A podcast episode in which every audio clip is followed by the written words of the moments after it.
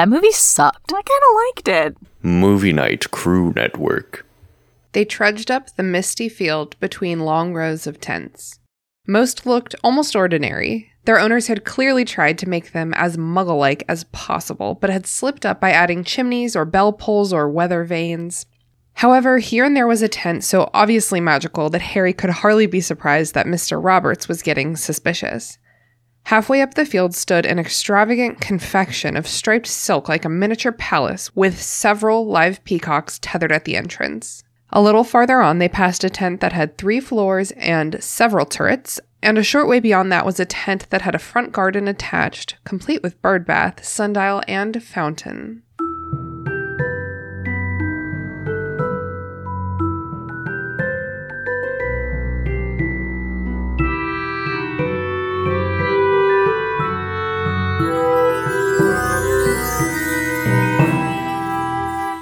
What's up, potheads? Welcome to the restricted section. It's a show in which a bunch of nerds with potty mouths reread the Harry Potter series for the umpteenth time and discuss how the story and its themes have stayed with a generation into adulthood. Thank you for being here today. If you haven't done the reading, don't worry, we did it for you. Here's what we're talking about today Chapter 7 Bagman and Crouch. In this chapter, the Weasleys, Harry, and Hermione settle into their campsite. We get to see more of the greater wizarding community in this one chapter than in literally all of the previous books combined.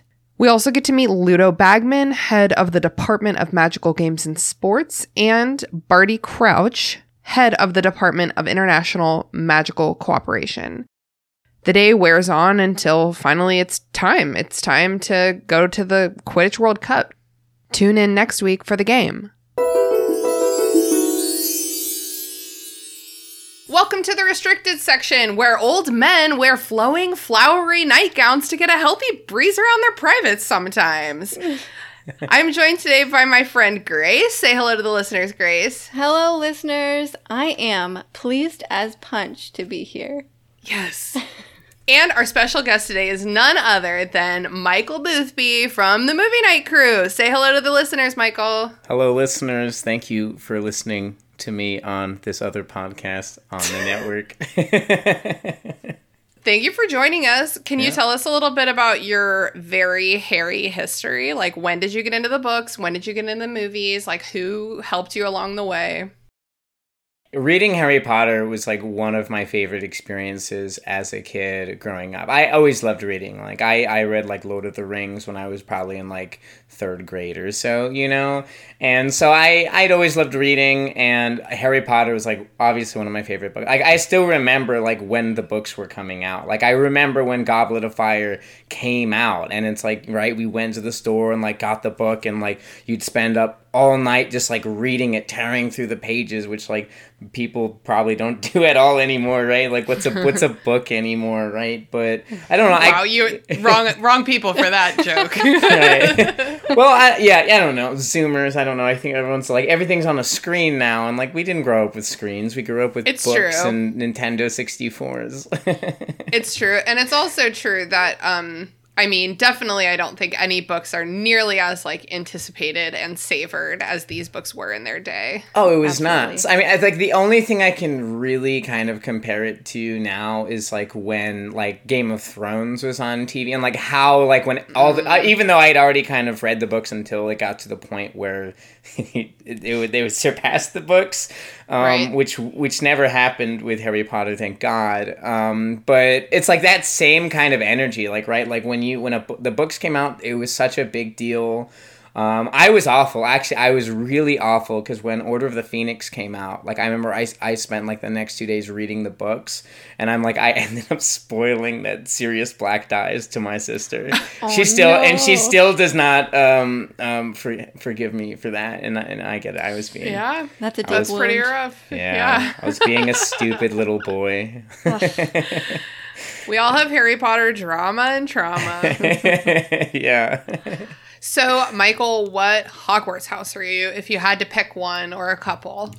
Oh, so I think I think like a few months ago or something, you sent me the the, the link to the quiz, or like I'd never done it before. I think I was a, a Hufflepuff. I think. Aw. Yay. I think so. lovingly accept you into House Hufflepuff. Awesome. Thanks. Happy that tracks. yeah. You're you're very like friendship driven, very easy to get along with. Yeah, very welcoming person. Yeah, I think I think so. Oh, and the, I think the other one that might have been me is Ravenclaw. But like, what? How? What's like? Is right? That's more kind of like intelligent, like really like brainy and and like cunning, right? Yeah, and um, that that would have been like I think my second guess for you is Ravenclaw Yeah. because of your like interest in the arts and stuff. Yeah. Um, so yeah, I'll allow it. We love a Raven Puff on this show. Um, Yeah. Our guest last week was Raven Puff, also our friend Anna. It's a bit of like a Luna Lovegood vibe, and honestly, Michael, I see that for you. Yeah, definitely. Like when I tracks. when I think of like Luna Lovegood, I'm like, that's the person who I want to be friends with. Like she's so Yes. weird, but like like really out there, but like so so um just like kind hearted, like means Mm-hmm. well, loves her friends, you know. Yeah, something that you and Luna Lovegood have in common is that I really do feel like I could kind of say pretty much anything to you, and you'd be like, "Cool, yeah, that's an interesting perspective. I'd love to talk about that." You know, like Yeah, just like zero pretty judgment. much anything. Yeah. Yeah. zero judgment zone. Definitely. I'm I'm definitely that kind of guy who I mean, I pride myself on just like helping encouraging other people to be comfortable expressing themselves. I mean, you know, my background is in like performing and teaching improv and that's what it is. Like I I'm always just trying to yes and my friends and mm-hmm. and life in general, you know, it's just it's more fun that way, you know. Yeah. Oh my it. gosh. Absolutely. And actually, just a little bit of podcast lore for the listeners. We know Michael because he met Brooke while they were both traveling in New Zealand, which I think is so cool. Oh yeah. Yeah. And we- then you guys both ended up back here in Richmond. Yeah, yeah, we did. Well, it's yeah. I mean, she was from here, you know, which was it was funny because um, like my sisters moved here probably like six years ago now, and I would come and visit them for like holidays and stuff, and I would go and, and like meet up with Brooke and get coffee and stuff, and like we talk about life in Chicago and and all of that. So it's like it was so cool when I finally ended up here. I'm like, hey, dude, I'm moving to Richmond. She was like, okay, cool, come Hell meet yeah. my friends, you know. I am. Did you talk about life in Chicago just because it interested you, or did you live in Chicago? I lived in? Chicago. Yeah, Okay, I cool. when when I came back from New Zealand, right? I was like living back with my parents in Florida for like probably only a month, and then it was like I'm going to Chicago because I wanted to like perform, and I mean I Right. wanted, yeah, you know, I wanted to like be on SNL and all that. Yeah, And living with parents in Florida is a vibe. It dude, it is vibe. I actually I did an activity earlier that made me feel like I still live with my parents, which was like watching the local news at six and then watching NBC nightly news at six thirty. Oh my god. like I did that tonight, and yeah, I did that tonight. And I'm like, whoa, like, do I are my parents here? What's going on? Because I would never, like, I would never do that. I don't ever watch the news, and it's like, and I did tonight. And I was like, ob- obviously, so many horrible things. You know, there's nothing good on the news. Yes, right. Um, it's not great for self care to watch the news. No, you know, and they're not telling you anything that you don't already know. It's like up, like a school shooting, and it's like, and even the newscasters at this point are like, yeah, it's uh can't believe this keeps happening, but it happened again. And it's like, God dang it. Like, really? Yeah, already definitely know. doom and gloom. Yeah. America being America. Which is why we Classic read America. books about wizards. right. Yes, absolutely. Let's enter that fantasy land. Um, but we're gonna start with an email. That's not very fantastical. okay. It has been a while, I think, since we've read an email from our beloved friend Motts. Um, but Motts has sent us an email. He actually sent this a couple weeks ago, and I was like, I'm gonna save it for this chapter. this is a little bit of a spoiler alert for what happens later in this chapter, even though we're all spoilers all the time. Here's this email from Motts. Um, Mott says, Did you know that Ludo Bagman canonically owns half an eel farm? What? In Goblet of Fire, Chapter 7, Bagman and Crouch, which is the chapter we're covering today, Ludo Bagman reveals that, quote, little Agatha Timms has put up half shares in her eel farm on a week long match for the, like, betting that the World Cup will take a week to, like, play out. Yeah. Um, which we know did not happen as a certain Bulgarian seeker decided that he was going to catch the snitch early despite his team being down by a very manageable amount of points, and no professional athlete in the world would ever make that decision, especially not in the World Cup final. Okay, I'm done. Parentheses. I'm totally not still mad at this about this. Why are you asking? End parentheses. Anyway, Krum catching the snitch early made sure that Ludo Bagman won his bet and gained half an eel farm. Not 100% sure if I'd call that a win necessarily, but that could just be me. I will never not find it funny that Ludo Bagman owns half an eel farm. And it, I, Mods keeps saying the phrase half an eel farm because it is like think extremely that's ridiculous. It is only half. How? Like, what does he do? Did he just retire from his ministry job to become an eel farmer full time? I like to picture Bagman walking up to those goblins with whom he was betting, trying to bribe them in- with a bag of eels. Oh my Oh god. my gosh. wow. Love that. That's the kind of thing that's like, they do say that, uh, like, that, they mention that bet in this chapter. I'm trying to find it because I remember when I first, like, when I was rereading it, I was like, "This is kind of wild." like, I is think that I, wild. this is something as a kid, like, I don't really, I didn't really get. def- but now that I've actually like traded stocks a little like, bit, a like, I've done a little bit of gambling. I'm like, "Whoa!" Like, what's going on here? I'd take that bet.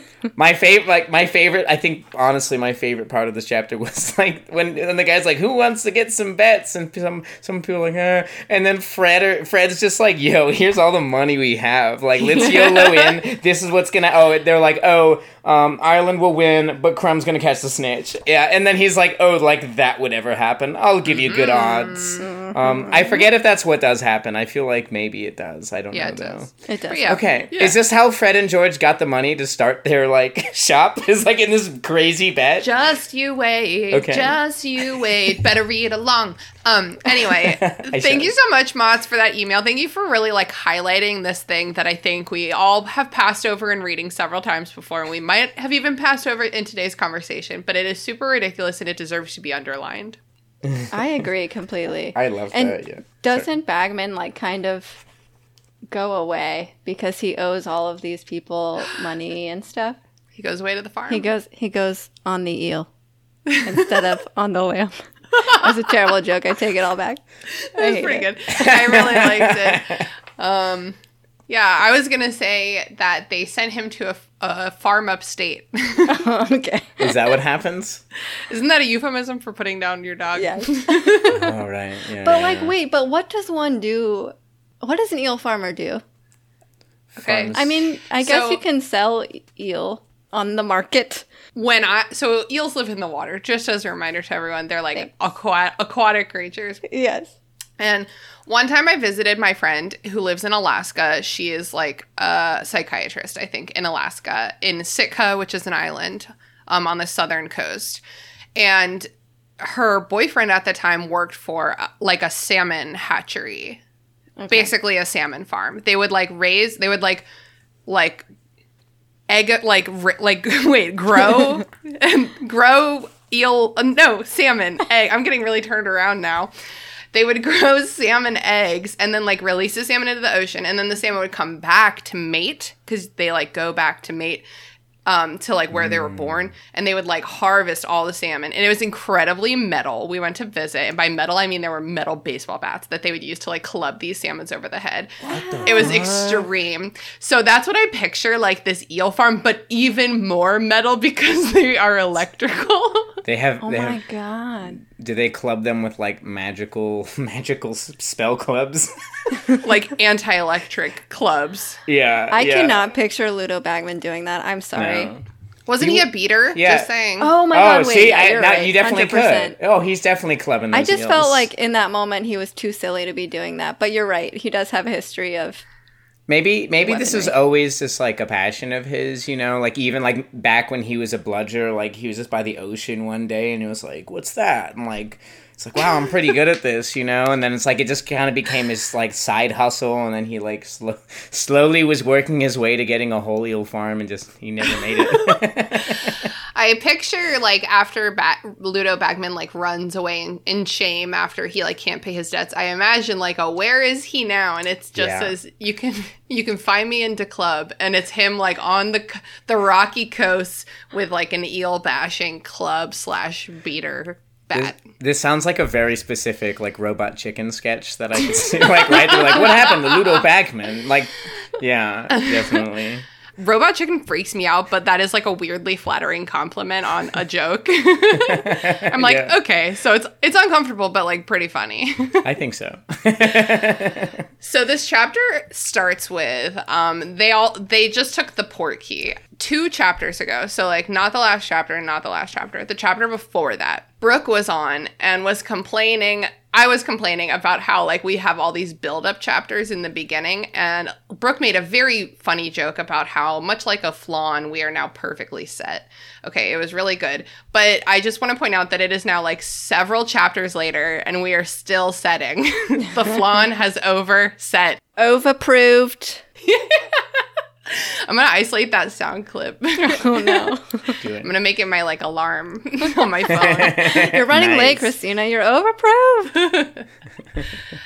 Um, so they've all arrived on a stretch of misty moor. I can just picture Liz Bennet like declining a marriage proposal on this misty moor. Absolutely. I think I've been camping in this place, you know, like not that place, but like I think I've like I've definitely pitched a tent in some field, some misty field for some festival.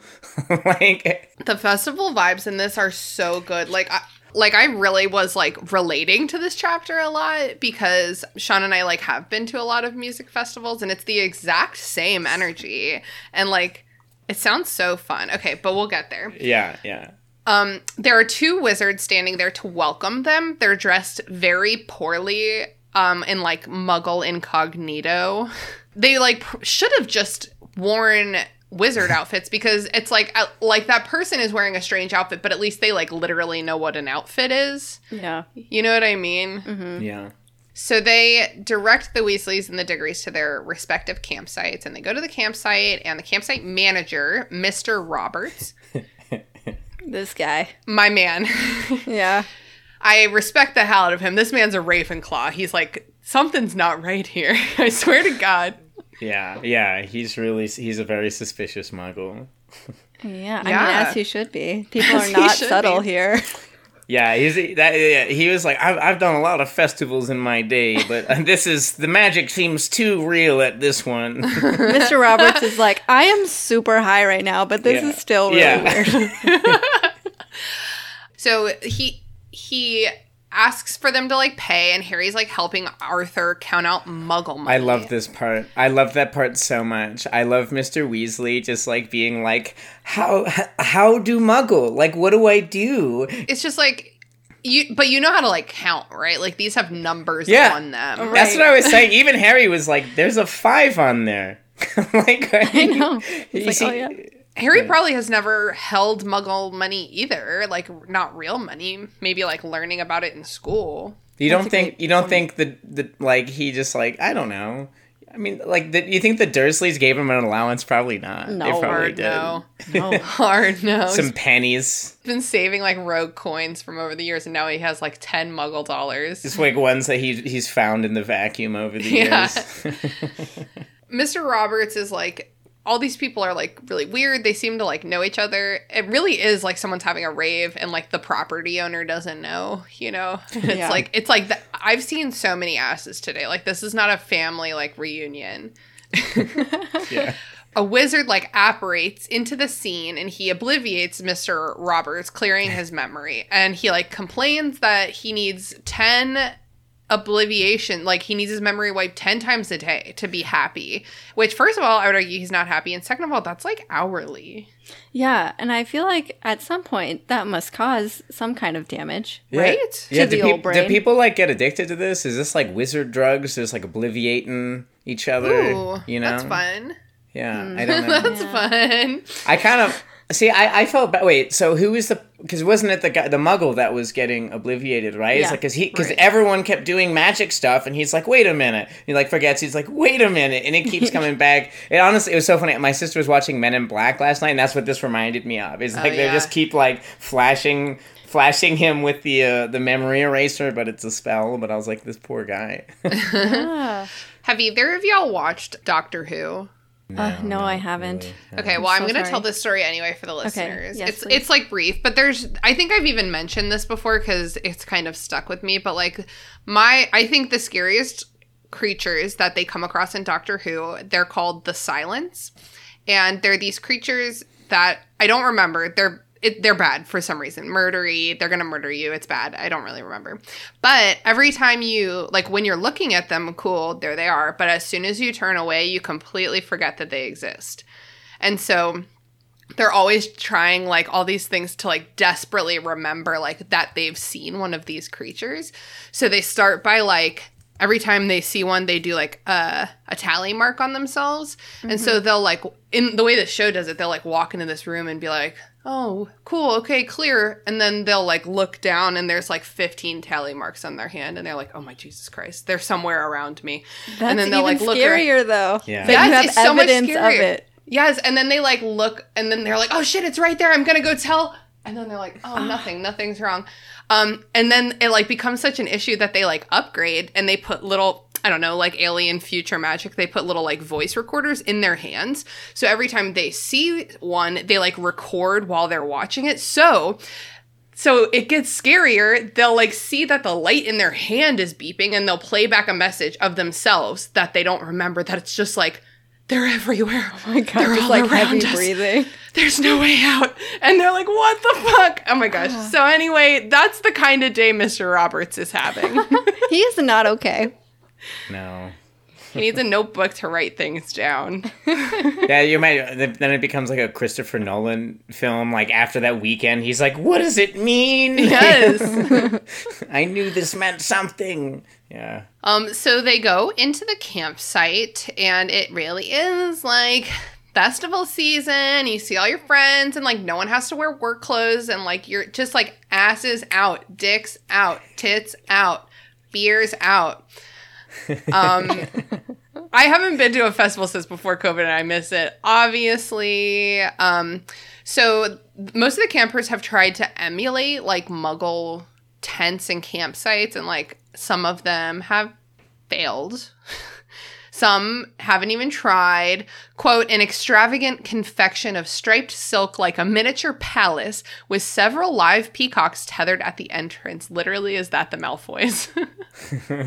I mean, I think it must be Who else would have peacocks? exactly. Live- that was the thing. Peacocks. yeah, It's better than it- a dead peacock. Yeah, you're right. Yeah, it's like that's what you expect. But, you know. exactly. I guess the alternative would be like a stone peacock, like like a li- the lion columns that like flank the New York Library. Oh my Yeah. god, do, do those exist? Now I want that. A stone peacock. That's so cool. It's definitely a power move. yes. In my in the middle of my condo, I'm getting a stone peacock. But the trick is to like have stone peacocks on the outside and then live peacocks on the inside. So they're they're they've already seen the stone ones. They're not expecting like more peacocks inside, and it's like it, it escalates. You guys, you know, live peacocks are pretty scary. Like, have you guys ever like been around live peacocks? um, wait, yes, and wh- who? Why? Why was I talking about this like yesterday? I don't know. I was talking to somebody about peacocks because th- whoever it was was like, all zoos do that because if a zoo has a peacock, the peacocks just go wild. Yeah, they're terrifying. Well, here's the thing. It's like I've seen peacocks before, but not at a zoo. I went, um, I went camping once with my best friend and his dad when I was a kid living in, in Florida, and we just like went to this campsite, and you woke up and there was just a bunch of peacocks, no, My- and they just I'm not- wandered around. I'm not unconvinced that you've actually been to the Quidditch World Cup. I think that you were there. wait, but were they Are you Mr. Roberts? oh my Wait, what? god. Did, what are you writing down in that notebook there? Your memento notebook. yeah, right. When you guys, when you guys hit me with the spell after the podcast, Um. Okay, so they reach their camp spot. The magic is technically not allowed on the Muggle campsite, which, like, I mean, you can do magic subtly, I think, and make your life a lot easier. But Arthur is very excited to put up the tents manually. Oh, that was in my notes. I literally put that in my notes. That was I have three notes and they're they're all very shorts and that was one of them page 78 Mr. Mr. Weasley being overexcited using a mallet. I just love that so much. Yeah. It's so I funny. love him. He's so adorable. He's just like cuz like he he's just he's got such a big heart but he's like he's so st- he's so stupid sometimes. He's a man of simple pleasures. Yeah, for He's sure. easily entertained. Yeah. He's so earnest and so endearing. I'm just like, how could you ever like be mad at this dude? For Yeah. sure. Well, Molly Weasley makes Molly it. Weasley is an exception because Yeah. Being married to someone so incredibly mild does Right. have its drawbacks, especially I'm sure when you're trying to raise seven children. Oh and my that's a list of reasons Sean and I can't have kids. He's too mild. I can't do all of the disciplining. yeah. I just think lot. it's funny because if you're going to start like Arthur Weasley has never done anything without magic in his life and like you don't start with assembling tents. That is like starting a video game on expert level. Why don't you just try it out first? Do something a little Uh. easier. Maybe make yourself a pot of coffee. You know what I mean? Like yes, maybe try Honestly, to boil some water. I was gonna say, Yeah, yeah, I think pot of coffee is a medium level, Yeah. intermediate. It's- you- there's a lot of components. yeah, Yeah. definitely not building a whole tent. Uh, well, two tents, right? Two tents. Yeah, there was two tents. muggles who have bit like I'm a muggle. I've assembled a lot of tents in my life, and every single one is a fucking pain Yeah, in the ass. I don't ass. enjoy it. I don't enjoy it. My last memory of like going to a festival and it's like we got there like late and it was already dark and like had to Oof. put the tents up like in the dark. I'm like not fun, not great. Man, that um Sean and I have a pop-up tent now for that reason. We take our eight-person pop-up tent to every festival. But the first time we had that tent, we like didn't really know how it was. It was also my first festival ever, and we went there right after work, and we got there when it was pitch black. And I super, super, super don't have night vision. I know that humans generally don't have night vision, but me in particular. And it had rained so much that like the whole thing was just like a muddy swampland. and we were Oh, trying to like find a spot to pitch our tent in the darkness and I like could barely even walk in the mud and like my Uggs were like slipping and sliding everywhere and I was having an actual meltdown. Yeah. And like I was sobbing hysterically. Sean just like found the first patch of grass and was like, We're camping here. Okay, we're camping here. And the people next to us, it was like three dudes camping in a tent, and they were like they had been there for hours. They were incredibly shit faced. And when they saw me crying, they like all ran over and they were like, Oh my God, are you okay? Come here. And they walked me over to their fire and they sat me down in their chair and they handed me like a hot dog and a beer. And they were like, oh We my got this. None of them had shirts on. They were all like screaming, but they were like, We got this. And they just just put our tent together for us. wow. That is beautiful. See, I that's what I miss about festivals. Is I just that neighborly, like just people helping people, which is I like you don't you just don't see that often in just like society, you know, Mm-hmm. with when when there's sidewalks and houses. I don't know. Yeah. this whole thing, you know, like when you get away from that and there's just like people expressing themselves and and, and being literally people. so nice. That's so great. Yeah. It's like a place where you can just like trust everyone, kind of. Now I want to go to a festival. I'm I'm sad. I just there was some yoga festival that my friends went to here, and I'm like, I want to go to a yoga festival and like teach a comedy class, and then like 'cause then it's like now you're like the funny guy at this like when it's like a yoga teachers and like you know breath work and stuff. I love it. Yeah. That's juxtaposition. Hey, and that's comedy, baby. It's true. It's true. Arthur like looks to Harry for and Hermione for guidance with this tent, but like Harry's There's never no been help. camping before. Hermione probably just logics that shit, you know? Mm-hmm, She's like, okay. Um, she might have been camping before, actually. Her parents are, yeah. could be outdoors people. I never went camping as a kid, but Hmm. some people's parents go camping, I'm sure. I, I was a Boy Scout, but you know, like I was the worst one. Whereas like I didn't want to learn anything or like tie knots. I just wanted to like build swords out of like the tree bark or whatever, and like you know like have a fight in the wood and like go. what else is there to do in the woods other yeah, than make swords know. with branches? I guess like beat each other? surviving, but like that wasn't my goal. I'm like I don't care if I'm, I don't, I'm not going to survive in the woods by myself. That sounds awful. Yeah, Wow. it does. I was in Girl Scouts and the tone was just like n- a little different. I remember one time there was like a thunderstorm warning and they like woke us all up in a panic in the middle of the night to like race us home to escape the thunderstorm. My friend Anna was so upset that she va- barfed in the car. Oh. and Oh it- my god. She Yeah, was was so upset vibe. that she threw up. they really were like panicking about the thunderstorm. Like they were like, "Ab- leave everything, abandon everything. Oh my gosh. surely not that big of a deal, but they were like super alarmed. So extreme. What the- Who gets that worked up about? Like it's just rain and thunder. They were not. Ha- So you they guys not were, having it. presumably like outside, and so Yes. they were freaking out. they we were outside and they were freaking out. That's crazy. See, I, I remember going on like a long like backpacking. It was probably my first like backpacking hike as a child. Um, and we were it was in Orlando. I think it was like Wekiva Springs or something. And we went really out there. And it's like we made the tents like at night and, and at night like these raging thunderstorms like came in. I was like I just remember being in the tent with like my friend and like his dad and it was like the wind was blowing and like was you know was using my um like um sleeping bag to like absorb the water at the bottom of the tent and it was like it was so scary but at the same time as a kid I thought it was so exciting. I was like this is so cool. Like his dad's actually concerned for his safety and is like going outside and like doing dad things to keep us safe and I'm like Wow. god good thing he's here man. Like Yeah. I would have no I don't know what to do right now but I'm going to Wow. stay in I'm the pretty tent, sure- you know. I'm pretty sure my dad has never like done dad things to keep me safe. Like that's not really his vibe, you know? right yeah yeah no it it was a rare thing for for for me to see to witness but i'm glad i i'm glad it happened it was a really cool experience When I was 16, I took my boyfriend at the time camping at this like park near our house for his birthday so that we could have sex without anyone's parents being mad. Nice. Oh but it was like gosh. raining. It was it started thunderstorming at like 10 o'clock at night. And like the tent was flooding, everything was flooded. It was it was like so wet, but like we were not leaving. This was like the only $25 I'd ever had to like rent this campsite. and like we were never going to get a chance to be alone ever again. This is it.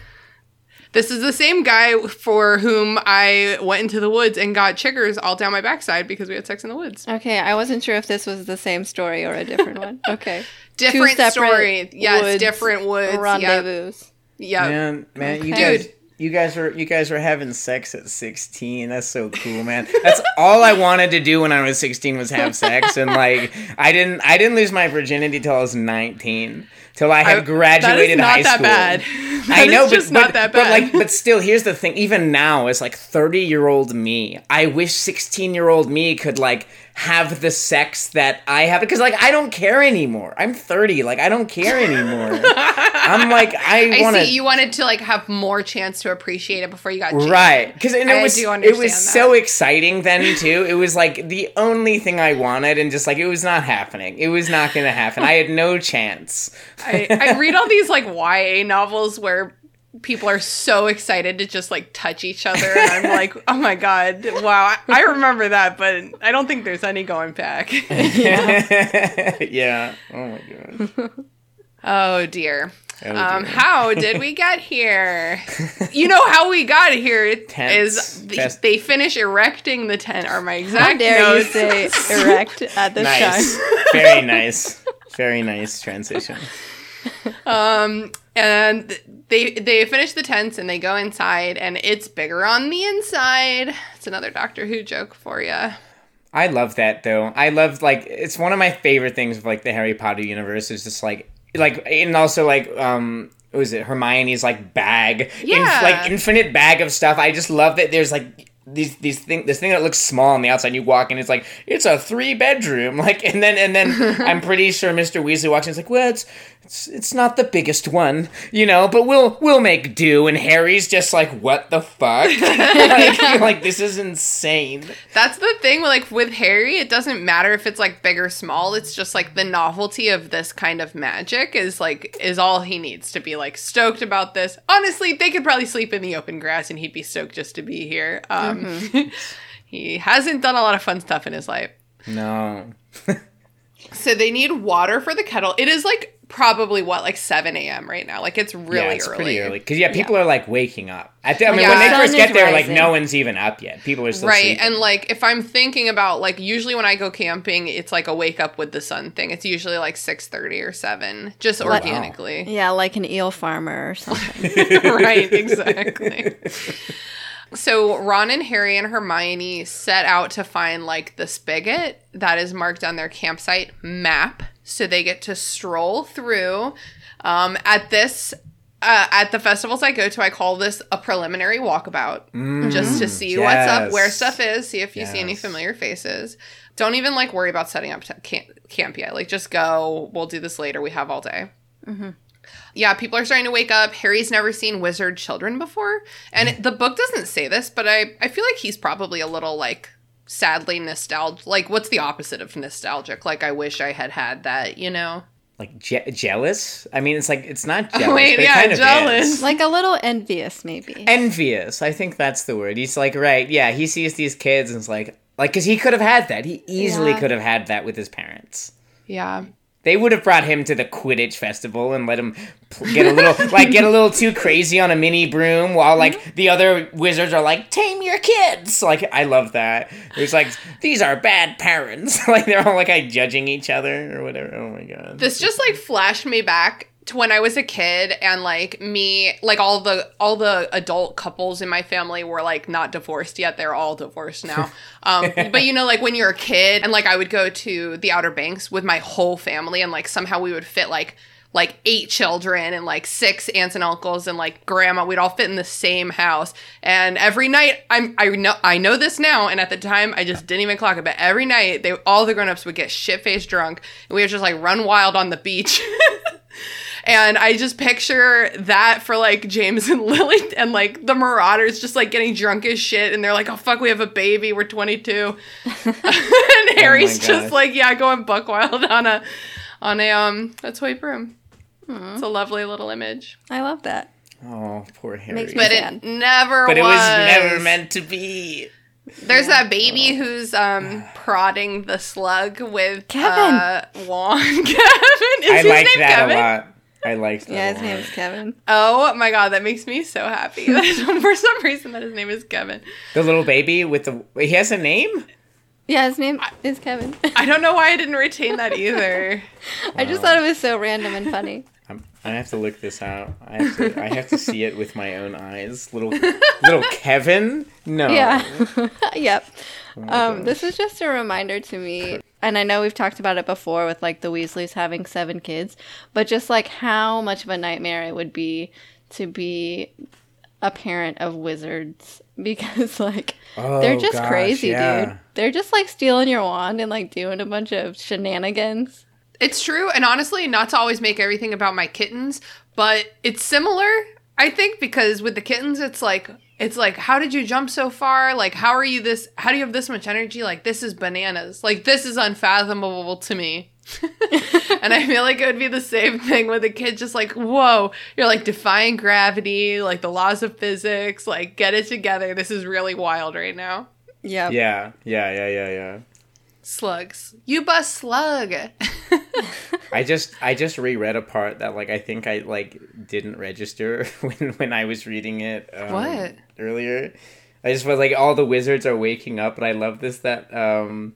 While a group of middle aged American witches sat gossiping happily beneath a spangled banner stretched between their tents that read the Salem Witches Institute. I love that. I love Yeah. that so much.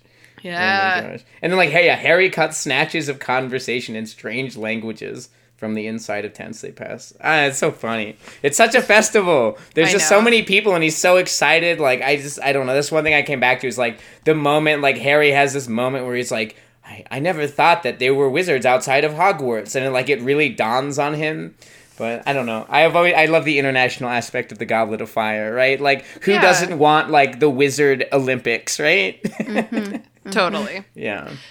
There's probably like a lot to look at, even more so than at like a Muggle music festival. Right, and there's already so much there. Yeah. yeah. So fi- oh, and they like um get to the Ireland camping section, which is all decked out in green. They next find the Bulgaria section where Viktor Krum's poster is everywhere. They run into Seamus and Dean, obviously in the Ireland section. His name's Seamus. It's Like he's in the Ireland section. Yeah. I always like read the chapter and listen to it also. Mm-hmm. And when I listen to it, I just listen to like random videos on YouTube of people reading it. And I discovered one today, a reader who was just like a regular person by like they didn't appear to be like an actor on a stage, but like they did different voices for every single character in this chapter, including different accents, and they were like very well done accents. So hmm. I'm gonna link that in the show notes because it was honestly a incredible performance. It was this person and like supposedly their partner, and the partner was just sitting there for 50 minutes of of reading, just like listening pleasantly, while their partner just like really committed to this elaborate like.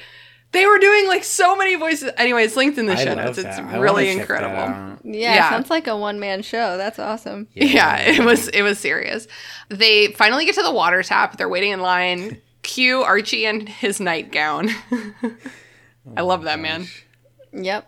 Honestly, more power to him because he's refusing to put on. The point of wearing Muggle clothes is to not be suspicious. Don't be suspicious. Don't be suspicious. Oh, don't be suspicious. Don't be suspicious. But like the nightgown is a little conspicuous for any person to be wearing like during the day in public, just like a like a nightgown. it is conspicuous. It sounds cute though. It does sound cute and probably really comfy. Yeah. And uh, airy, I guess. Mm-hmm. In all the right places. Um, that's why I want to buy Sean like a kilt. I think, which is just it's just a skirt. Um, I, I just I think it's would probably be so liberating for people who just wear pants every day to just throw on a skirt and see what happens. Just see what happens. yeah. See, this is the kind of stuff that we lose in the movies. Hermione dissolves into a fit of giggles, specifically Hermione. I love like that phrase. Ron and Harry are okay, but like Hermione loses her shit. I don't know why. She's probably love like, "Mm, I have that robe. I mean, nightgown. I was on the robe thing still. It's some inside joke she has with herself that no one would that nobody else would get, and she's just like, "This is so funny." Only children things. Inside joke with myself. Yeah, Um, they get the water. They walk back to camp. After all this, Harry finally, I think it's been like an hour and a half. Harry finally is like, you know, wow, there's other schools out there. Way He to has- go, Harry. he has that kind of introspective moment, but He's not a Ravenclaw. Which, like, how has he not had that yet? But whatever. I don't I don't know. I I get it though. It's like if it's like your first time going to a festival, like there's so much happening externally that you don't it's like not until you like walk back to your tent for the first time and are sitting there and like lying back you're like, "Huh. How do I feel?" You know, I don't know. I don't know. Maybe it's just me, but the reflection. Right, yeah. You can't really reflect when you're like meeting all these crazy people and like doing tasks. Like you're so focused on just like what's happening. So I don't know. It's true.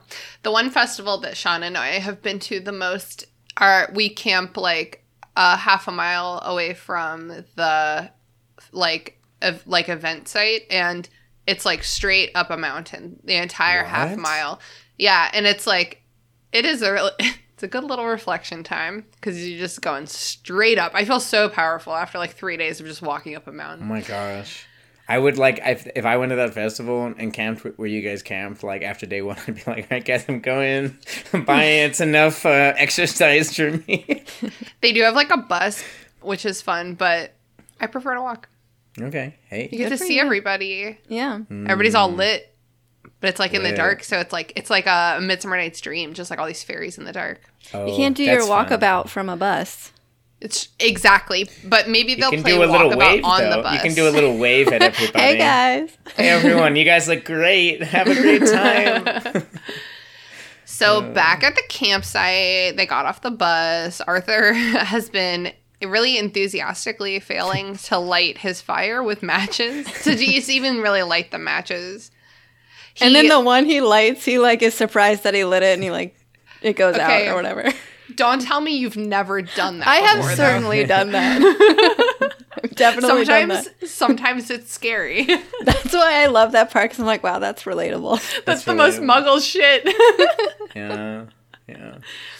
Um, finally, Hermione is like, "Let me show you how to do a match." Um, and then while the fire gets hot, they just kind of sit and watch people go past. I also relate to this. Honestly, this is like a festival vibe, or like even kind of an anywhere vibe, like the people watching. Mm-hmm. And Arthur is keeping like a running commentary of the ministry and other important people who pass them by. Um, they start cooking breakfast. Charlie, Bill, Percy arrive. Um, I just I want to know what were they talking about this whole time before they got here? Like what they had to walk from somewhere, the operating Like what what did the three of them talk about? Yeah, that's a very Seriously, good don't question. know. That's so interesting. Yeah, it's like we should like cut back and see. That'd be like if this was a Game of Thrones book. It would just cut back to this long conversation about nothing. You know? I feel like Bill and Charlie probably talked a lot, and then Percy had weird, awkward interjections. Yeah. yeah, I also feel like. They're, I mean, Bill and Charlie are really nice. They're both really nice, and so I feel like they probably are like trying to ask him questions. Yeah, and, yeah, like, right. That's true. they're- He's just yeah, like they not were probably really. they were probably trying to engage him. What's um what's Percy's deal? Does he just is he just like really anxious or does he have his like a deal? does he have like a social like disorder or something? I don't know. He might. I think that he really is just like kind of a classic. He's like a like an Amy Santiago from Brooklyn Nine Nine. We did that bonus episode um recently. It's just like a know what that Hermione, like but like a Hermione whose fatal flaw is that they're like too Hermione. You know what I mean? It's like it's like you're so like perfectionistic and studious Yeah. that it's like you're it's the worst. He's worst so thing about annoying. you. He's insufferable. Yeah, Which is why I love when he gets roasted by yeah. uh Barty Crouch. he really i mean he really has no business being like a gryffindor like that is a fucking ravenclaw yeah. Yeah, no, you're right. sure. in my opinion it's just the He's- weasley yeah. Yeah, How it was he, like, I he just can't. overthinks. He's just an overthinker. I don't. He's not even. He's not even that like brave, really. I mean, he's just kind of he doing does his one job. brave thing ever and it's Yeah. like and it's like saying sorry for a mistake and coming back you know yeah. Right. Yeah. which is like how i mean it's brave but like you had to fuck up a lot to get there yeah. Yeah. Hundred percent. So Ludo Bagman shows up. Um, Ludo, he's wearing his old Quidditch robes, which look like a bee, um, right? Mm-hmm. And he is boyishly handsome. I, I have always had a hard time envisioning this character in my head. Maybe because they took him out of the movies. I don't have like that to fall Oh, back he on. wasn't but like, in the right. movies. Yeah. Yeah, yeah, but That's I a have like shame. a That's a shame. is but a maybe, shame. Maybe that's what happened. Maybe like the casting director looked at that was like, "Fuck this! like, what is that? Who? What does this mean? What does this person look like?" I mean, I understand his his plot line, like his existence actually doesn't matter to the plot line. he serves as like a red herring pretty much, and there's just not really time for that in the films. But I wonder if like like who maybe y'all would cast in the movie to play Ludo Bagman. I don't Ooh. know. I don't even know. Oh no. He's like older but boyish. Like I don't know what that means. What about the dad from Modern Family? What's that guy's name? I His name know. in Modern Family is Phil. Right? Yeah, I could see that. Yeah, Like that's actually doofy, like a little full of himself, but like Yes. not even remotely threatening. I could see that. No, I could see that. I definitely can't think of a better one. I'm No, trying to yeah, think like either. who's just like who's just like really really like undisarming. Like so you know what I mean? He's just like Yeah. so genial. Mm, Just like not a care in the world. Yeah, actually, doesn't have to be a British person.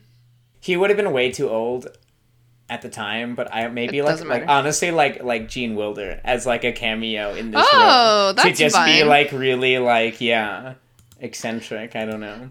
Um, Reddit says, I and I think this is a great point. Reddit says that if Kenneth Branagh had not already portrayed Lockhart, he probably would have made a good Ludo Bagman. I think that what they're saying is that he's really good at pr- putting on airs and like blowing hot air, Yeah. air airs and air. Yeah, I like that. Owen Wilson. Wow. I mean, I didn't mean to say wow like that, but Wow. Two people separately said Owen Wilson. We also got Amer. Uh, no, not American. We got uh, American man Paul Rudd. Maybe yeah. I mean, he does look. He is fifty and does look very young. like in fairness. yeah. Also, Jeff Bridges is like the last recommendation on this Reddit thread. I could see that. interesting. I can see that. Yeah, I think those are good options. I like Owen Wilson for the part myself. I do too. Tell us who you would cast as Ludo Bagman. Um, shoot us an email at restrictedsectionpod at gmail.com or hit us up on our socials because we would love to know. Um, or I'm sure we will talk about this in our Discord server. As a reminder, you can join our Discord server for supporting us on Patreon for a dollar a month. Um, I need to like learn to say it quick quicklier, so it's like um Quick, like the small print on a medicine ad or Yeah. whatever. Just like tiny. Yeah. Um, Ludo Bagman is quote plainly in a state of wild excitement. Wow, hard same.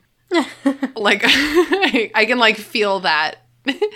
It really resonates with you, doesn't it? Um, actually, okay. Well, hey, uh, just like tell. I almost called you Haley, but that's because my brain was short circuiting trying to find the beginning of the sentence I'm trying to say next. Grace, tell me if I'm wrong. If mm-hmm. like if you don't feel this way, but as I was reading this. I was, and like all of the ministry employees who are like complaining to each other, they're all running at 100 miles per hour and like they're all really stressed. This reminds me of the RVA Book Lovers Festival that we throw together. Yep. Um, and like plainly in a state of you wild guys throw a- excitement. A, book festival. we do, Michael. That was before your time. Um, gosh. we do host an annual book festival come. through RB, RVA Book Lovers. Um, Who comes to that? a lot What's of the authors, audience like? like all the book lovers. just all the book lovers. I'm gonna come. I'm gonna come shill my book at it. or like, w- Can I get yeah, a or even like, Can I sponsor it? Can I get a booth? um, you All can of get a that. booth Be booth. A booth beat booth. Uh, I would do it. yeah, but it is similar vibes to that, Christina. Just like complete chaos and like, That's the thing. we're thing all is so like, excited. yeah, they're like they're like servers who are like super weeded at the dinner hour, but there's that one person who like is always crushing it, always gets great tips, like never drops anything, never forgets anything, and they're having a great time. And everyone else is like, "Hey, fuck you!" they just sat me three six stops in a row. Mm. Flashbacks. Yeah, I write these notes like ahead of time, and then I make myself laugh later. I wrote, I wrote, I go limitless when I'm hosting too. Have you guys seen Limitless? No. I Oh my. God. Wow, failing you left and right. It's Bradley Sorry. Cooper. Oh wait, no, I have seen that. Yeah, It's that's a good basically it's basically about cocaine. It's like a made up drug, but it's Oh, I thought it was about Adderall. I thought it was about no, Adderall. it's a made up drug, but it is just straight up cocaine because you take it and you're like, oh, I'm perfect now. I can do everything. I got everything. It's like you see things in slow motion and in like four dimensions. So, I like, I get it. That's how I go when I'm hosting too. I'm like, my anxiety is so high that my brain is so crisp and clear right now. That's how it goes. Ludo Bagman asks Arthur to bet on the game, and he bets a galleon. Um, you know, How much? How the- much is a galleon? Is that like what is that? Like 10 a or dollar? 20 bucks? Oh no, gosh. it's more Okay. it's more. In season one, Andrew had like a whole conversion chart or something. Oh my god, let me see if I can find that audio clip. Yes, look for that. no, I'm not looking for that. Thank you, oh Andrew. Probably. It, it is, I think it is like, Like at least bucks. $10. Okay, 10, 20 bucks. Yeah. Yeah. Okay, the the twins offer to bet 37 galleons and some change and a fake And wand. the fake wand. The I prank the- wand. I love the prank wand so much. yeah, That's everything that they have. Yeah. it is. They they they they did a true YOLO on on this rare outcome of this game. It's I love this whole part just turns into sports betting. It literally just turns into an ad for like DraftKings or whatever. They're um they're trying ostensibly to get like startup money for their business. yeah, I respect the hell out of it, man. I do too. It's risky, but like they probably don't have any other options, especially with their mother acting the way she's been acting, which I don't approve of. Yeah, they're like, we're all in, but not a great dude to go all in with. To be Right. fair. Um yeah, I think they just trust him because he's a ministry official, and mm. Arthur Weasley has brought a lot of trustworthy ministry officials into their life before, you know, and like, but Ludo's just not that way, And technically, Ludo did come through with the tickets right? to the exactly. World Cup. So, like, you That's know, good right, point. and they're historically, and, and they're box tickets too. These aren't Yeah. like in the crowd. This is up in the box. right? He's isn't he? He's announcing the whole event, right? It's- He's- this it's is true. VIP. You know. Andrew hypothesized last episode that Cornelius Fudge made sure that, or even Bagman, just like the ministry, like ensured that Arthur Weasley invited Harry to this game as like a brag because the other countries, like ministry officials, are also sitting in the box. So it's- it's like a brag, you know, mm. like we got Harry Potter. Yeah. Right. It's like it's like good PR for the ministry. Yeah, yeah. So the twins bet that Ireland will win the game, but Krum will get the snitch. Just like pretend you don't know what happens next. Why would anyone make this bet? because because the odds were like that's what like as soon as they made that like Bagman was like oh those are crazy odds so like they would they would probably like if they won would get like right like a thousand to one odds or something so like Yeah. just like crazy money but That's true. There's Yeah. a lot of betting going on, and I feel like this is a pretty, eh, maybe it's a pretty unique bet. You know? That- Yeah. It is, yeah. There's not many people taking that bet, but here's the thing, and this is the scene that I want to see: is the scene of like Fred and George twinning out like one like one night, just like doing their investment research. They're like, "Well, here's the stats on the players and from this and that. Here's the score." Like, I feel like they did their homework. You know, they stayed up pretty late, probably. Like, they're comedians, they're jokers, they're pretty smart guys. And- One of them's the math guy, and one of them's like the ideas guy. Right. Mm-hmm. So yeah, the idea guy was like, "What if this?" And the math guy was like, "Let me crunch the numbers." And they're like, "Let's do it." Fred is the ideas guy, and George is the numbers guy. I, and I believe that because typically, if you like look closely, Fred is usually a slightly more of a loose cannon, and George is Mm. usually slightly more level-headed and like modest. Is like a weird word to say for the twins, but Yeah. you know what I mean. yeah. I don't know. I, I resonate with the twins being a twin myself, you oh, know. Oh yeah! Oh my god! They're my I- favorite characters. Grace is a twin too. Really? Yeah. Wait, I think we've have we have we I had this think we have talked before. about we this probably before. have. This is pretty cool. I hope we keep forgetting, and every time we happen, we go, "Really?" yes, it's fun every time. so good. Yeah. Grace, you have like a, a dude twin, and you mm-hmm. have a gal twin, right? I do. Michael? yeah, yeah. yeah. Yeah. The So opposite it's like- sides of a fraternal twinship. Yeah, Yep. it's easy for people to forget that you guys have twins because there's not another person in the world who looks exactly like you. That's Right. true. Although you look a lot like your sister, uh, Tabitha. Yeah, whenever people hear that there are like twins in the family, they assume that I'm twins with my older sister, but mm, joke's on you. Poor William. Yeah. Bye. Bye. Yeah, my, my friends get really upset when my twin sister when they find out my twin sister also doesn't have a mustache. Damn Well- it. They're like, I Yeah. thought you guys were that you guys were twins. You know, what's this? What's this going on? Oh, I've had to have that conversation so many times over the years. Like, we're fraternal. Oh, People yeah. don't know what that means. People don't know. I still remember my sixth grade, one of my sixth grade teachers asked if we were identical, and like she knew that we were like male and female or whatever.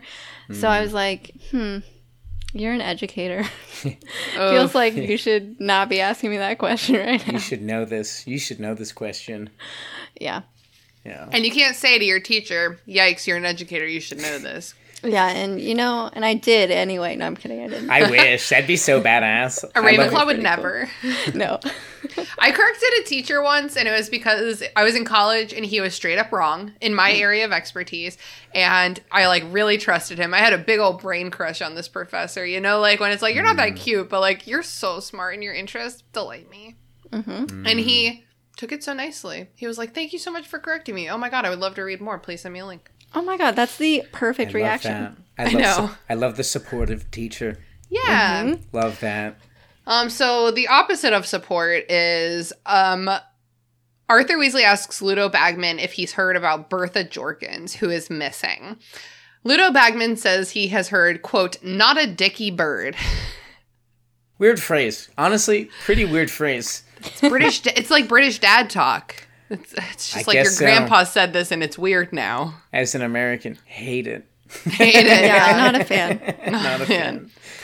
Um, Ludo Bagman firmly believes that Bertha Jorkins is stupid and got lost of her own stupidity and will find her way home safe and confused eventually, and that it's not really his problem. Who is this again? Who is this lady? Bertha Jorkins is a character who never has any screen time, so to speak, in the books. That's a great. That's a great name. Bertha Jorkins, yeah, she's my bitch. So she, I mean, she gets kidnapped. She goes on vacation and gets kidnapped by Voldemort, and she is the source of information that leads him to develop his entire plan to come back for power, What? to come back to power. Yeah, so it's like they sh- they should have looked for her sooner because then maybe they would have been able to get ahead of this in some way, but they mm-hmm. don't. I love I love how how the Ministry of Magic, like like any government agency, at the end of the day is just so incompetent. Yeah. It's just like it's like so much bureaucracy that like nothing gets done. Yes. yeah. And I think you can see that really exemplified in this chapter, particularly Yeah. with the difference between Barty Crouch and Ludo Bagman. And it's like, obviously, these two men are going to have a hard time working together. Barty Crouch Sr. shows up. Um, he's stiff, upright, uptight, dressed in He a spe- crisp he suit speaks and two tie. hundred fifty languages. That is, I just, two is really hard. Two languages is really hard. Right? Yeah. This guy's like brilliant.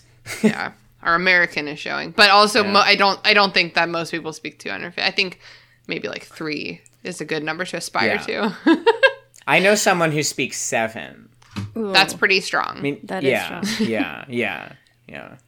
Um percy offers barty crouch a cup of tea crouch calls him weatherby which is an ongoing joke and also i think like a crucial plot point later I love it. I, Yeah. Thanks, thanks, Weatherby. And then Yeah. Fred and George are just like, like, time to troll. It's like heartbreaking and satisfying at the same time. right yes exactly um there's some discourse about flying carpets Oh, you know that was some world that was building that was in my notes. That was my last note. I put your last of three notes My last of my three notes uh, was ban on flying carpets. Right. Yes. Because I just I was like, wait, what? What is this like? That's such Even Harry BS, was like. Harry was like, wait a minute, what? Yeah. It's It such was BS. Because what is what does um, Arthur say? He says something about how they're like ma- um, Muggle artifacts, like carpets are Muggle Yeah. artifacts. But it's like, what the fuck is a broom, my man? Maybe with the wizard. Wizard, wait, wizardry. I'm always like, wait, make it gender neutral, but it's like it's impossible. Maybe the magical community um, magical invented community. brooms back in the day. Okay, I see. So it started with them. That would that would be ridiculous if it if it was invented for like magical purposes before like house cleaning purposes. And then Muggles were like, wait a second. Why didn't I ever think of tying some tiny sticks on a bigger stick? Wait, did they did they talk about why they banned the carpets? I forget what I think like it's why just they were racism. justifying it. Is it? Ooh, or was it it because be they were like, or racism. it's like was too many like too many muggles or like it became too cliche. People were like, no guys, like no more carpets. Like it's too obvious. Carpets have saturated the market. I think there's a couple reasons that you would ban magic carpets. First of all, safety. Is there seatbelts on these, or are your babies just rolling off the sides?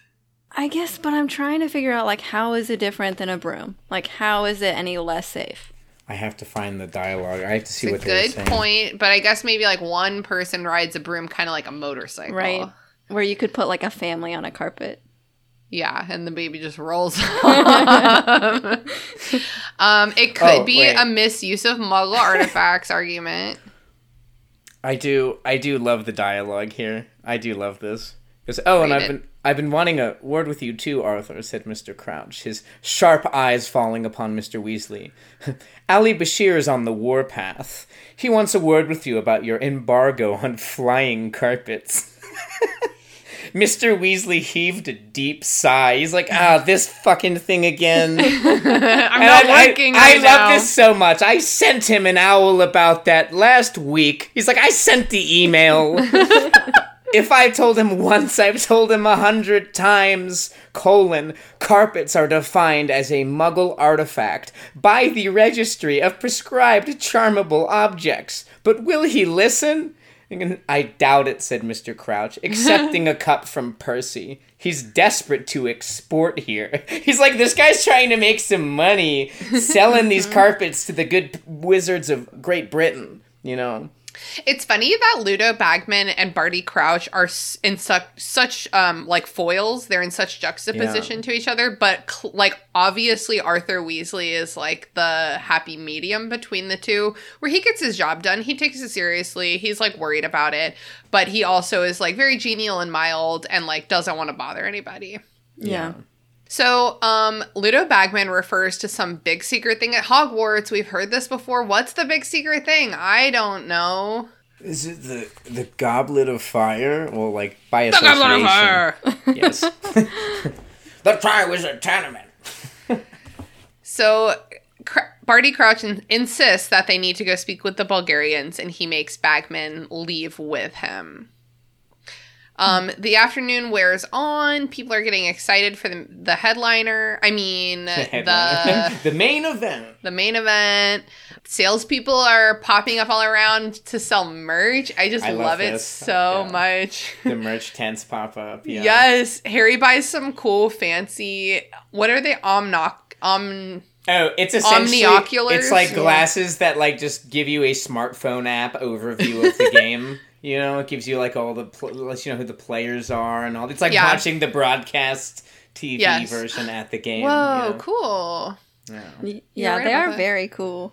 Which I love, by the way, and I love because like they were expensive, right? Weren't they like ten galleons or something? Or was it mm-hmm. not Har- galleons? Was it Harry galleons? No, it is- was, yeah. Harry. Yeah, and Harry's money. like, guys, I'm balling. like he's like, my parents are dead, guys. It's on me. Like you're my friends. Like I did nothing for this money, and I love Ron's like, oh, I couldn't. But then Harry's like, don't worry, I'm just not buying you a Christmas gift for the next eight years. And Ron's like, lol, okay, bro. Like they're so cool about it. Yeah. It's wild that Harry's in a position to drop just on a whim the same amount of money that Fred and George just bet, which were we must be their life savings combined. Right. Yes. And and Harry for Harry, like money doesn't is net not an issue for Harry. Harry's It- got a trust chapter fund. uses the phrase "small fortune." It just it was like Yeah. it was like Ron has always been mad that Harry inherited a small fortune and he was stupid rich. But Yeah. you know that's Ron.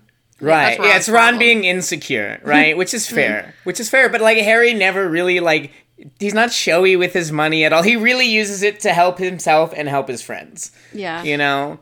Yeah, it's true. Like he's a good friend here, right? He's just like you're going to the festival, right? And there's like some cool shit.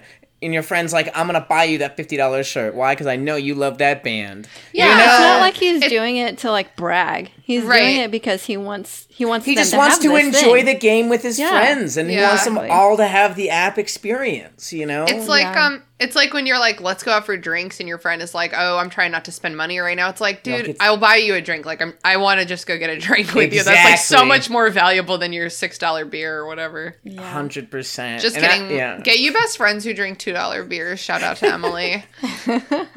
we went out for Emily's birthday dinner, and I was like, "Don't worry, babe, we'll treat." And Sean was like, "We're gonna treat," and I was like, "Her meals are like ten dollars. That's five beers and one that. We're gonna- appetizer." We're gonna, treat. I can see Sean saying that. That's so funny. Um, so then a gong sounds off in the woods, and it's time to go. Oh, Yeah. It's I wanted just, exciting. like I wanted to play like a sample of a gong sound right there. So that's that. We're going to the World Cup. The next chapter is going to be exciting, but like I think in a different way because this chapter had some really good world building in it that I really enjoyed. And like even though it's like plot plot wise it's dull, nothing's happening. Um, it, it is still really a nice uh like tone to set before we go into the World Cup. It, it's kind of putting a like getting our guard down so that when shit hits the fan that night with all the Death Eaters, it like really ca- I think catches the reader off guard too. It's it's a really good misdirection. This chapter because Mm-hmm. Yeah. this chapter is like it's like comedic, like it's like family sitcom vibes. You know, and like House. bureaucratic also. There's, right? like it's like government boring. It's like also like The Office. Like it's like there's these bureaucrats finally like letting loose at the festival. Like, yeah. it's real and it's also like you you see so much more of the wizarding community like at large. yeah. And right, and this this is the fourth book too. This is like this is kind of isn't this the first one where they did like things outside of Hogwarts before Hogwarts? Yes. So it's also that too. Like as a reader, I mean, the first time you're like, oh whoa, like we're out in the world. What does Yeah. that look like? In um in book three, Harry spends two weeks like living in Diagon Alley, so it's like baby steps into the world building. Before the what I book? mean? Yeah. really? In the second, that's what I don't remember that. Oh, in the third book. When he like um He, like, blows up his early? aunt and he like mar- Oh, he right. He takes kind the of Knight ducks bus. out for. Oh, Yeah. right. He does have that bit of like. And yeah. so we We get like two weeks of him like eating ice cream and studying and shopping. Yeah, which being- sounds great. Being rich and like air, like like renting Airbnbs and going out for nice meals and like studying. Yeah, Yeah, he's living exactly. the dream. Yeah. Treat yourself. Clothes. Treat yourself. Fragrances. Treat yourself. Massages. Treat yourself. Mimosas. Treat yourself. Okay, great. Well, any last words about this chapter? Anything we didn't bring up? Mike, did we read all three of your notes? No, no, there's one more, and we definitely have to go back to it because this was my middle note. Okay. Um, I just wrote page 86, the accidental magic reversal squad. I love that because it's also like I was watching Men in Black last night, and it's like the scene where like they they go to um like the morgue, and there's like the alien bodies, and the little alien like speaks to the lady, and they flash her, and then like they're going out, and like there's a whole team coming in to like wipe the whole place down, and I'm like, this Yeah. is the wizarding version of that. I'm like, I would be on that. I would if I was if I was a wizard, I would I would I'd love that job. You're like, where are we going today? What happened? Oh shit, they did what? All right, fuck yeah, okay. you know, that'd be a pretty fun job. But like, I just I love I love the names of all the departments that like go into this mm-hmm. chapter. Like they're almost like these little punchlines, Right. And they're all really clever. the the the thing with the, it's like the word accidental is funny because like in our legal system and our government like doing things by accident like Yeah. doesn't really absolve you That's, of anything that's how you get sued, right? It's like Right. exactly. There's no. I like that. There's no like lawyers in the wizarding wor- world. Apparently, we always say that there's only three careers in Hogwarts it's teacher government or entrepreneur and like I'm gonna be the wizarding world's first lawyer that's my job that's my path no, don't do it. No. I'd be a great lawyer I think if anyone could do it, it would be you. I'd be a great magical lawyer Imagine like the magic small claims court. That'd be another like funny like robot chicken sketch, right? Like That- the or wizard. I was gonna say even like a like a show like The Office, but, Right, like you it's see- just like see, fantasy. That's hey, hey, Warner Brothers. You want you want a hot comedy based in the Harry Potter universe that no one's expecting? Hire me, Michael Boothby. That would be amazing. I would write the shit out of that. Anyways, Grace, any last words about the chapter? Wow. Um, no, I think we did a great job. Good job, everybody. Yeah, I think so too. This was a very fun episode, and it's time to move on to our plugs. I would love to start by plugging our Patreon. This month's bonus episode will sort Brooklyn Nine-Nine characters into Hogwarts houses. That's a lot of fun. Um, that's our $5 a month tier, but honestly, for as little as a dollar a month, you can join us on our Discord server um, where me, Grace, and Michael hang out with the rest of our really awesome community. So it's a great place to be. Come join us. Linked in the show notes. Um, Grace, yes. Do you want people to find you on the internet? No. No. I'm Don't not very. find me. It's it's ma- mostly because I'm boring. I don't do anything. Find her on the Discord. yeah, I'm on the Discord. Head over there, folks. What do you have that you've been reading, watching, playing, listening to, etc. lately that you have to recommend? Yeah. So I have kind of been watching a show sporadically, and I just finished it last night. Um, it's called Maniac.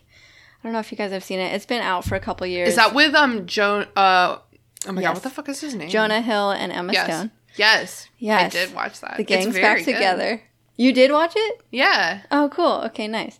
Um, but basically, for anyone who hasn't seen it, um, the story jumps between Emma's and Jonah's characters while they're participating in a pharmaceutical trial.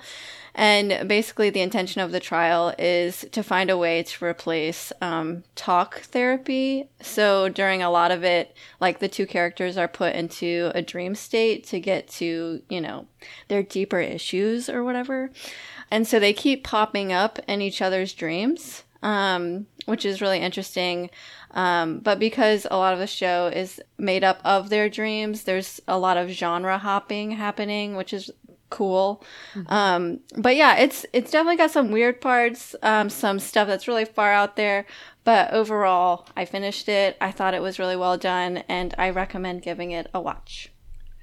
Yeah. I support this plug. Michael, where can people find you on the internet? Sweet. Yeah, guys, uh, I'm on Facebook, unfortunately, still. You can find me there. You can find me on Instagram. It's at it's Michael Boothby, or is it?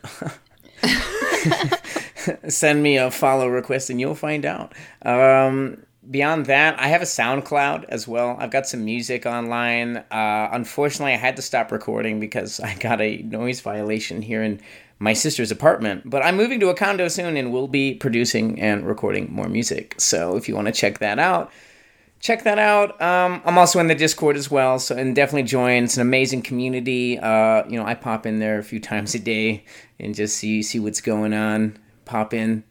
Uh, sometimes I just read it. Sometimes I just read it, but sometimes I like to chime in as well. Lurking's an important role. I like to lurk. I'm a big big lurker. So, what have you been reading, watching, listening to, playing, etc. lately that you think that the listeners of our podcast would enjoy? Ooh, okay. Um, well, watching. I mean, I don't. I don't think this series even needs any more endorsement than it's already getting. But I've been watching Squid Game on Netflix. It's amazing. I mean, I was watching the n- nightly news earlier today for the first time in forever, and even at the very end, they did a whole thing with like interviewing Netflix, and they're like, "This might be the biggest show we've ever had." In terms of people watching, it's like it's been like tremendously successful, um, and it's like I've, I've I've had a blast watching it too. I mean, at the very first episode, I was like, I didn't know that it was dubbed, so the whole time I was like, it's like it doesn't I'm like it's, it's like it's not matching up. I'm like, why is it not matching up? What's what's going on here? And then like I realized after I'm like, oh, it's dubbed. This is a voiceover. Oh, true. And because that's become like a big con- thing of contention online. People have been like, "Oh, the dubs are so bad." I'm like, "Oh, well, like watching with subtitles is bad." too." It's like, get, get just fucking watch it. Just fuck Yeah. whichever mm-hmm. one. Honestly, the dubs are not. I watched it with the dubs because I started it that way. Like Yeah. six episodes in, I'm like, maybe I should be like a purist and watch it in Korean with subtitles. And then I did it for five minutes. I'm like, no, I want to go back to the voices. I want the experience of watching it. You know.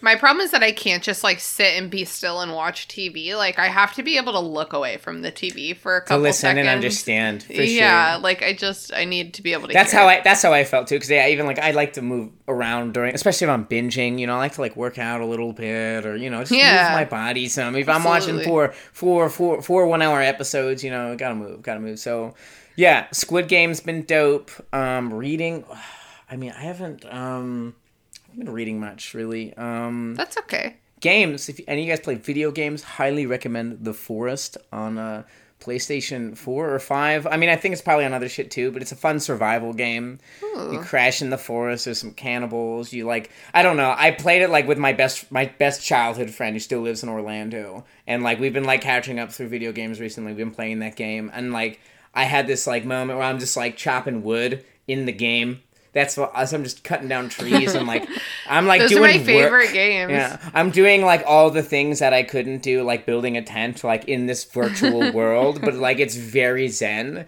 While just talking to my best friend about like whatever, you know, but like also role playing a little bit, you know, is like it's fun. It's a good time. Oh, So I love that. check it out. Yeah, yeah. Hell yeah. Well, thank you for that. I've been your host, Christina. You can follow me on Instagram at Christina the Kann. You can follow me on Twitter at Christina Kann. And you can follow me on TikTok at Sprouts Private Stash. Recently, I've been wa- watching Only Murders in the Building, which ha- has been plugged on this podcast before. It's really excellent. I've also been listening to 5 4 podcast, which is about the Supreme Court, which Andrew plugged on this podcast, and that's really excellent also. But um, what I would love to plug today is The Nature of Witches by Rachel Griffin. It's a really lovely, um, just like YA romance about like n- nature magic. It's really, it's really nice. Um, it's like got some thoughtful commentary about climate change and just like you know, like a pretty good love story, and it's about like witchy shit. So it's good to read for um, the Halloween season.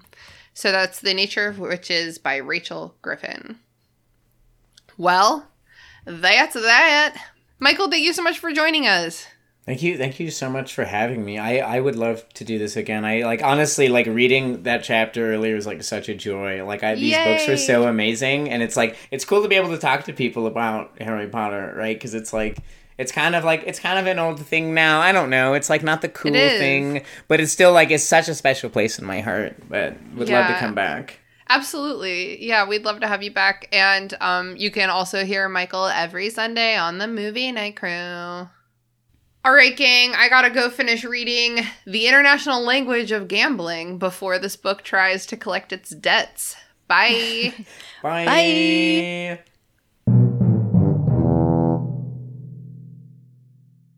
The restricted section is a member of the Movie Night Crew Network, which features other amazing podcasts such as its namesake, The Movie Night Crew, which is an extra chaotic podcast featuring the gang just shooting the shit about whatever movie they just watched.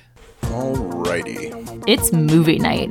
Grab your popcorn. Grab your coffee, Grab your friend. grab a cat. Let's go. Who directed this? What year did it come out? Is that that girl from that show? Who wrote this? Where's the cat? Who would you rather bang? Pass the popcorn. Does this pass the Bechdel test? What about the Steve Buscemi test? Does a woman literally speak in this movie? Oh my god, a dog. This reminds me of in Harry Potter when. Are we recording? What did the critics say? It's a guilty pleasure. What's your rating? Can you be quiet? Oh my god. Movie Night Crew. It's just like watching movies with your friends. And then arguing about it after. Every Sunday, wherever you get podcasts. The restricted section was created by me, Christina Kann, based on the book series by J.K. Rowling. All music by Ryan Kahn. Logo by Michael Hardison. Support us on patreon.com slash restricted section. For as little as a dollar a month, you can gain access to our Discord community server, which is a really happy place to be. And there are other rewards as well, such as bonus episodes and Zoom happy hour hangouts. Be sure to follow us on Instagram at Restricted Section Pod, on Twitter at Restricted Pod, and on Facebook at Restricted Section Pod. Also, feel free to shoot us an email at restrictedsectionpod at gmail.com to share your thoughts, feelings, complaints, conspiracy theories, or even lavish praise. There are certain people who can be trusted with the notes and certain people who can't. and Grace is the kind of person who she can be trusted.